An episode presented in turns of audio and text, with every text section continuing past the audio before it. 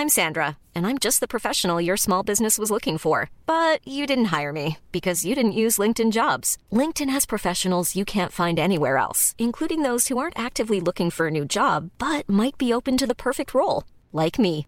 In a given month, over 70% of LinkedIn users don't visit other leading job sites. So if you're not looking on LinkedIn, you'll miss out on great candidates like Sandra. Start hiring professionals like a professional. Post your free job on linkedin.com/people today. Burrow's furniture is built for the way you live.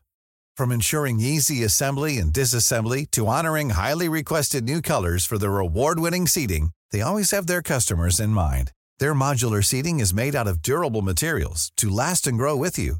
And with Burrow, you always get fast, free shipping. Get up to 60% off during Burrow's Memorial Day sale at burrow.com slash ACAST. That's burrow.com slash ACAST. burrow.com slash ACAST. You're listening to the Room 104 podcast with Cormac Moore and Saoirse Long. FM 104. It's Room 104. It's Cormac and Saoirse here. Hope you're well. Now, oftentimes your body might be able to reveal more about what you're thinking and more about how you're feeling than you would like to maybe, I don't know, not admit, but maybe we're not aware of everything that we're giving away through our unconscious physical signals. But what do the eyes tell us, and what can your pupils tell you about the decisions you are or are not going to make? There was a fascinating piece of research that was done by neuroscientists over at the University of Pennsylvania. And joining us now to talk a little bit more about what pupils, what your pupils dilating and decision making uh, have in common or what they can tell us is uh, neuroscientist Michael Platt. Michael, sir, how are things? Things are great. How are you? Yeah, we're not doing too bad. Now, we found this obviously very interesting that you can tell a lot by somebody's eyes. So, what exactly did you find? Well, you know, as Shakespeare said, the eyes are the windows to the soul.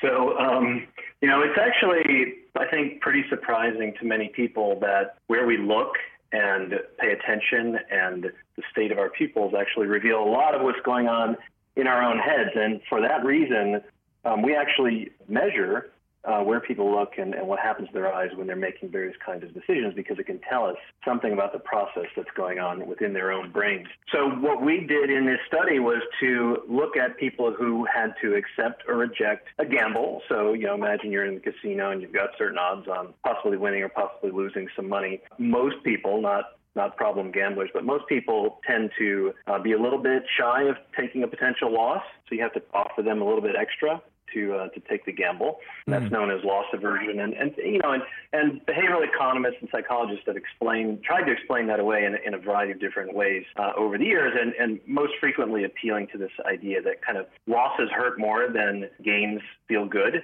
uh, inside, but that's been difficult to um, to test uh, you know, really scientifically. So what we did was to just basically use a camera to track where people looking and how dilated their pupils were when they were making these kinds of decisions. And and these were this, these were decisions about real money too. So um, you know, this was money that actually people could walk away with or that they might have to give up. Uh, so so every decision that they made mattered.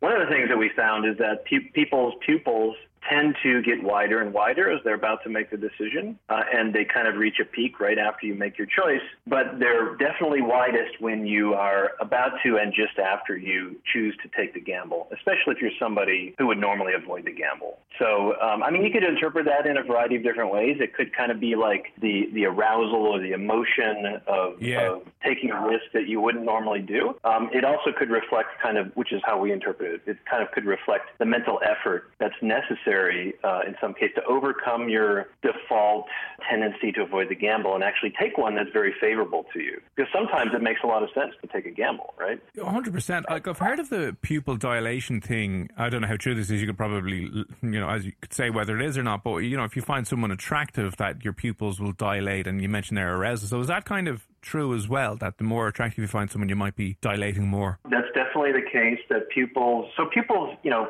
in general, our pupils open and close to regulate how much light gets into our eyes. But in a constant light environment, they also open and close a little bit in response to chemicals that are, are being um, emitted in the brain. And uh, yeah, when we're highly aroused, those chemicals uh, cause our pupils to dilate. So when we see somebody that we might be attracted to, our eyes dilate. And that's, in fact, one reason that women, you know, hundreds of years ago would use would use special eye drops that would cause their pupils to dilate to to make them look as if they were kind of more interested and more attracted in you.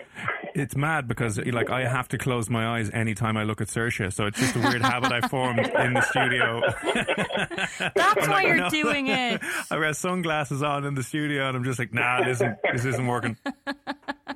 That's you know that's another reason why that's why poker players often wear sunglasses or some kind of shade so that you can't see their eyes, right? Because their pupils could provide a tell about what they've got in their hand and what they're about to do. So interesting. Um, just in regards to like making a decision, does it matter if you're making a big decision? Like, will it be more prominent if you're making like a life changing decision over something like buying a certain packet of crisps in the shop? You know, this is a really great question. Um, we tend to think that the same process governs all decisions, and as far as as we know. Uh, every process, every kind of decision we've looked at pretty much unfolds the same way. But it's hard to study those kind of life decision. You can't bring somebody into laboratory and say, okay, um, you have a choice. You know, it's kind of like you know the the Bachelorette or something, or one of these shows. Like you have a choice of marrying this person to that one. Uh, go ahead and choose, and you have to stick with it. So we don't really just study those decisions in the lab. So we have we, we tend to study much smaller decisions where people are say gambling over you know small amounts of money or or snack foods, for example. That's a that's a very popular one because then you can force people to eat the snack food that they end up choosing. So a lot harder to study those big life decisions. Yeah. And then you yeah. mentioned as well in this kind of research you were looking at uh, pupil direction or gaze direction. Like, how does that fit into all of this? Yeah, yeah. So that's an even more critical part of the whole process, and it's something that actually we're we're totally unaware of. So if you stick your stick your arm out at, at arm's length and with th- with your thumb up and look at your thumb. That's basically the window of clarity that we have on the visual world. So you can see really clearly about the width of your thumb uh, at arm's length and everything else is kind of a blur. And so that's why we remove our eyes around to sample the world to see what's there and, and what information can guide our choices. And actually, when you're moving your eyes, you're blind, but your brain kind of stitches it together so that you're unaware of that and everything looks like one seamless whole. So where we're looking is getting preferential processing in the brain. You can think of it as a volume knob. That's if you're looking at Saoirse, your brain is turning up the volume on her relative to anything else that might be in the room. And the more information about her that gets into your decision making system, the more likely you would be to say choose her, approach her, say something to her, et cetera. So, um, so in this study, what we did was we looked at where people looked during the process of making a choice about whether to take the gamble. And most people tended to focus on the negatives, on the possible losses, instead of the gains. And the more loss averse people were, the more time they spent looking at that possible, you know, loss of money. And that's really fascinating because it, it tells us that kind of you know, people who kind of have a negative lens that they see the world through, if you will, they're going to focus more on negative information, and that's going to bias their choices toward, you know, toward negative outcomes. So in this case, avoiding the gamble. And what's really cool about that is it means that if you can, what we can do, and we've done this, is you can subtly manipulate the physical display in which information is presented. So you can make gains brighter or bigger. And just because they're bigger or brighter, they're going to attract attention. People are going to spend a little bit more time looking at them. And when you do that, people are more likely to take the gamble. You can, in fact, completely erase loss aversion. So you can manipulate where people look. You can manipulate what they choose. Yeah, it's all gone a little bit too far, hasn't it? When you think about it, like that's pretty terrifying.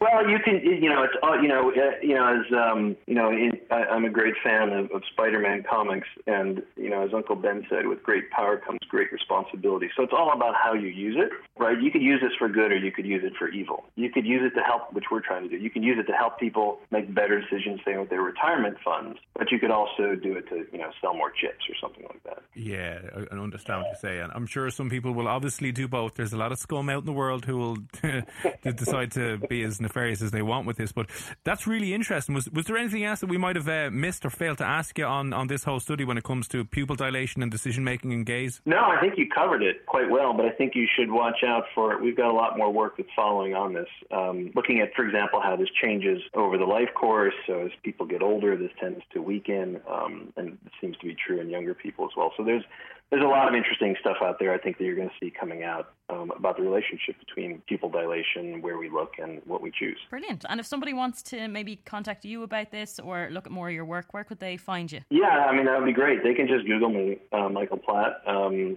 and they should. Yeah, I'm not the I'm not the rugby player from New Zealand. I'm the other one. Perfect. Well, thank you so much for talking to us. Okay, pleasure talking to you. Hi, I'm Daniel, founder of Pretty Litter. Cats and cat owners deserve better than any old fashioned litter. That's why I teamed up with scientists and veterinarians to create Pretty Litter. Its innovative crystal formula has superior odor control and weighs up to 80% less than clay litter. Pretty Litter even monitors health by changing colors to help detect early signs of potential illness. It's the world's smartest kitty litter. Go to prettylitter.com and use code ACAST for 20% off your first order and a free cat toy. Terms and conditions apply. See site for details.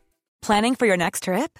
Elevate your travel style with Quince. Quince has all the jet setting essentials you'll want for your next getaway, like European linen, premium luggage options, buttery soft Italian leather bags, and so much more. And is all priced at 50 to 80% less than similar brands.